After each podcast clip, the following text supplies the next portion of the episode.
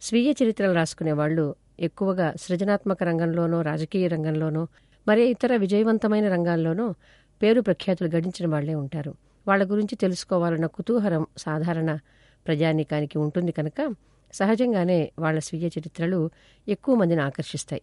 కానీ ఒక సాధారణమైన తెలుగు పండితుడు అందులోనూ వ్యాకరణ బోధకుడు పరిశోధకుడు రాసుకున్న స్వీయ చరిత్ర ఎందరినో కదిలించడం అన్నది ఆశ్చర్యం కలిగిస్తుంది. తెలుగు సాహిత్యంలో కూడా పండితులకు తెలుగులో పరిశోధన చేసి లేదా చదివే విద్యార్థులకు తప్ప అతను ఎవరికీ తెలియడు. కానీ అతని ఆత్మకథ ఎందరినో మెప్పించింది అన్నది చాలా ఆశ్చర్యకరమైన విషయం కుతూహలాన్ని రేకెత్తించే విషయం కూడా. ఆ స్వీయ చరిత్ర చదవకపోతే ఏదో కోల్పోయామన్న భావన వచ్చేంతగా అది ప్రజాదరణ పొందింది. స్వీయ చరిత్ర రాసుకున్న ఒక వ్యక్తిని గురించి చెప్తాను అని ఇందాకన్నాను ఆ వ్యక్తి పేరు దువ్వూరి వెంకటరమణ శాస్త్రి. పరవస్తు చిన్నేశ్వరి బాల వ్యాకరణం పేరు వినని వాళ్ళు ఎవరు ఉండరు. తెలుగు సాహిత్యం చదువుకున్నా చదువుకోకపోయినా స్కూలు విద్యార్థులకు కూడా ఆయన పేరు తెలుసు.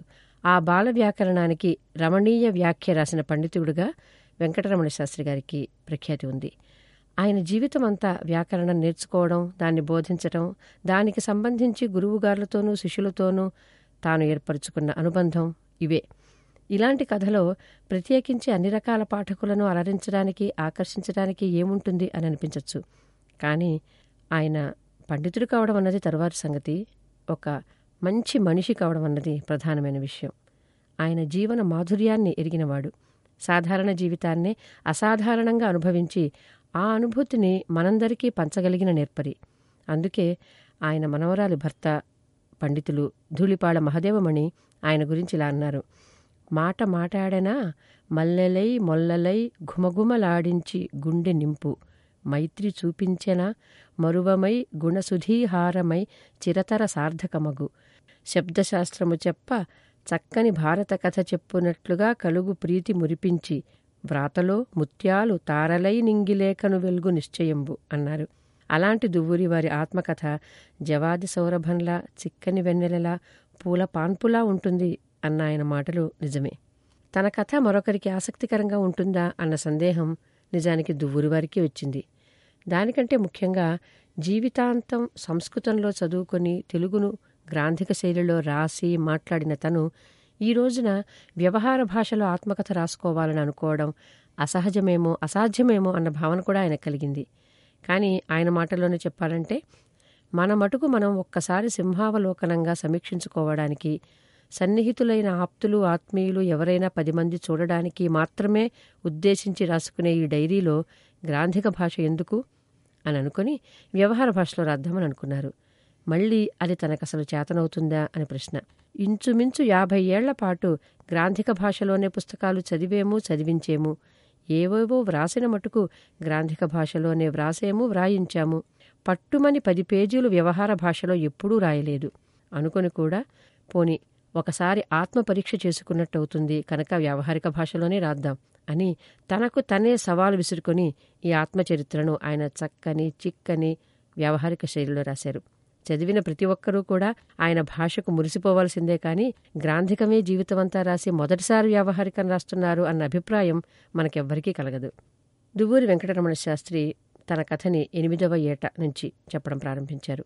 అప్పటికి ఆయన పెద్దాపురం జగ్గంపేటలో ఉండేవారు.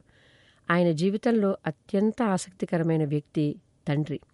స్కూలు మాస్టర్గా పనిచేసిన ఆయన ఒక రకంగా చెప్తే విచిత్రమైన మనస్తత్వం కలవాలనొచ్చు ఒకచోట దువ్వూరి వారంటారు నాకు ఎంతమందితోనైనా స్నేహం చేయాలని ఉంటుంది అని. అంటే అందరితోనూ కలుపుగోలుగా ఉండే స్వభావం దువ్వురి వారిది. దాన్ని తనే పెంచి పోషించుకున్నారు కూడా. బహుశా పరోక్షంగా దానికి కారణం తండ్రి గారి స్వభావమేమో అనిపిస్తుంది. ఎందుకంటే తండ్రి గారు ఎవరితో ఎంత బాగా ఉన్నా ఇంట్లో పిల్లలతో మాత్రం చాలా ముభావంగా ఉండేవారు. ఎందుకంటే ఆయన తండ్రిగా పిల్లలకు కావాల్సిందల్లా అమర్చి వాళ్ళ కోసం నిరంతరం కష్టించడంలో ఏమాత్రం వెనుకంజ వేయలేదు. కానీ కుమారుడితో మాట్లాడాలి అని ఆయనకి ఎప్పుడూ తోచలేదు అంటారు రమణశాస్త్రి గారు. కొడుకు తండ్రి నుంచి సదుపాయాలే కాదు ప్రేమను సల్లాపాన్ని స్పర్శను కూడా కోరుతాడు అనే ఆలోచన ఎందుకు ఆయనకు లేదు? అది చిన్నప్పటి నుంచి వెంకటరమణ గారిని బాధించేదేమో అనిపిస్తుంది. తండ్రి సమక్షంలో కాసేపు గడపడం కోసం ఎన్నో ఉపాయాలు కూడా ఆయన ఆలోచించేవాడు. ఏవీ పెద్దగా ఫలించలేదు.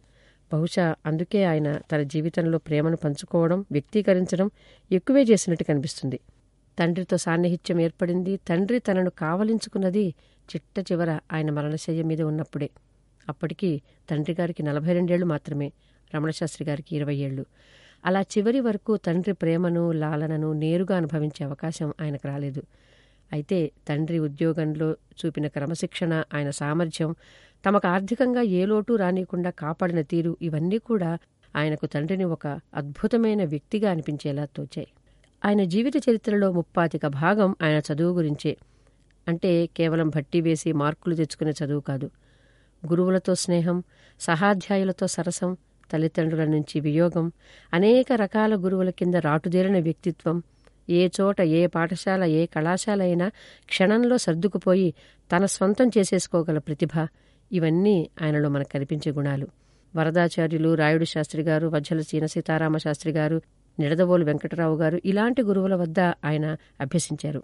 అలాగే ఎస్వి జోగారావు గారు భద్రరాజు కృష్ణమూర్తి గారు లాంటి శిష్యులను ఆయన తయారు చేశారు. జీవితమంతా చదువే అయినా ఆ చదువు ద్వారా అంటే విద్య ద్వారా మానవ సంబంధాలలో వచ్చే మార్పులను జీవితాన్ని సౌందర్యవంతం చేసుకోగల నైపుణ్యాన్ని దువ్వూరి వారి జీవితం మనకు నేర్పుతుంది.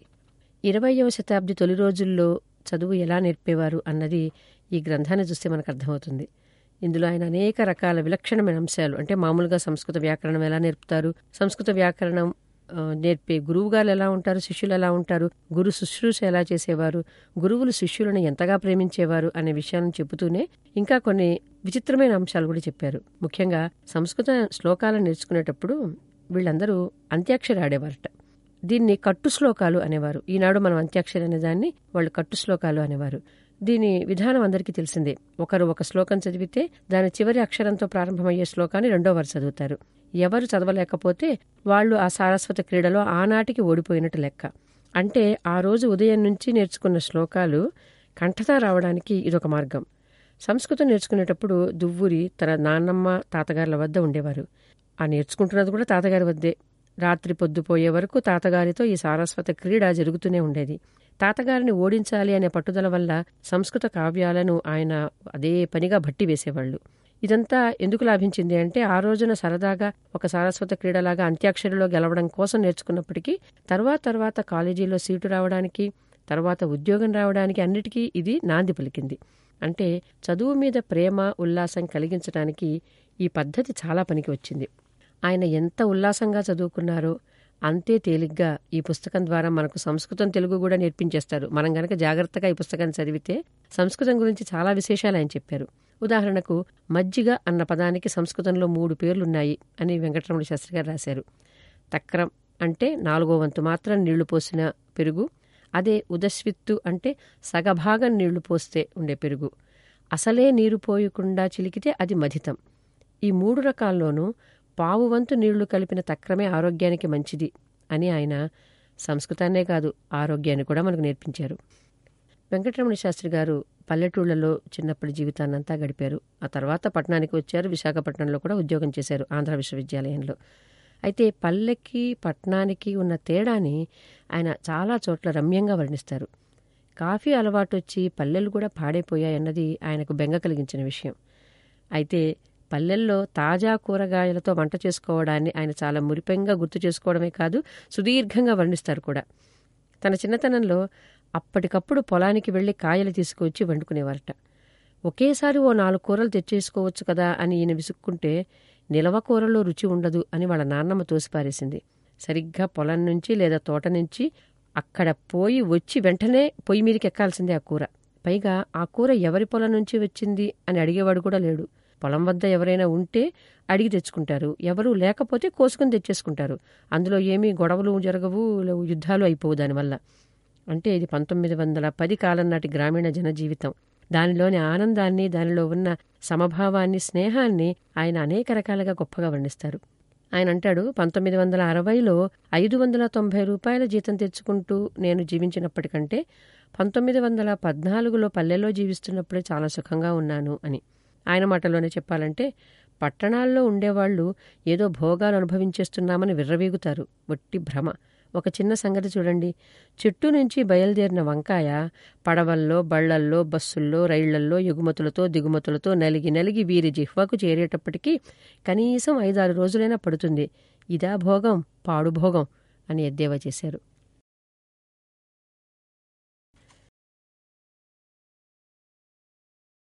ఈ శీర్షికలోని అన్ని భాగాలను వినడానికి దాసు భాషితం యాప్ను ఇప్పుడే డౌన్లోడ్ చేసుకోండి. లింకు డిస్క్రిప్షన్లో ఉంది. ప్రపంచవ్యాప్తంగా తెలుగువారు ఇష్టపడే అతిపెద్ద తెలుగు శ్రవణ పుస్తకాల యాప్ దాసు భాషితం. ఎంతో ఉచిత కాంటెంట్తో పాటు సాహిత్యం సైన్స్ అద్వైతం ద్వారా వ్యక్తిగత వృత్తిపర ఆధ్యాత్మిక ఎదుగుదలకు సోపానం కావడం దాసు భాషితం ప్రత్యేకత. మరిన్ని మంచి శ్రవణ పుస్తకాల కోసం దాసు భాషితం యాప్ను గూగుల్ ప్లేస్టోర్ యాపిల్ యాప్ స్టోర్ల నుండి నేడే డౌన్లోడ్ చేసుకోండి.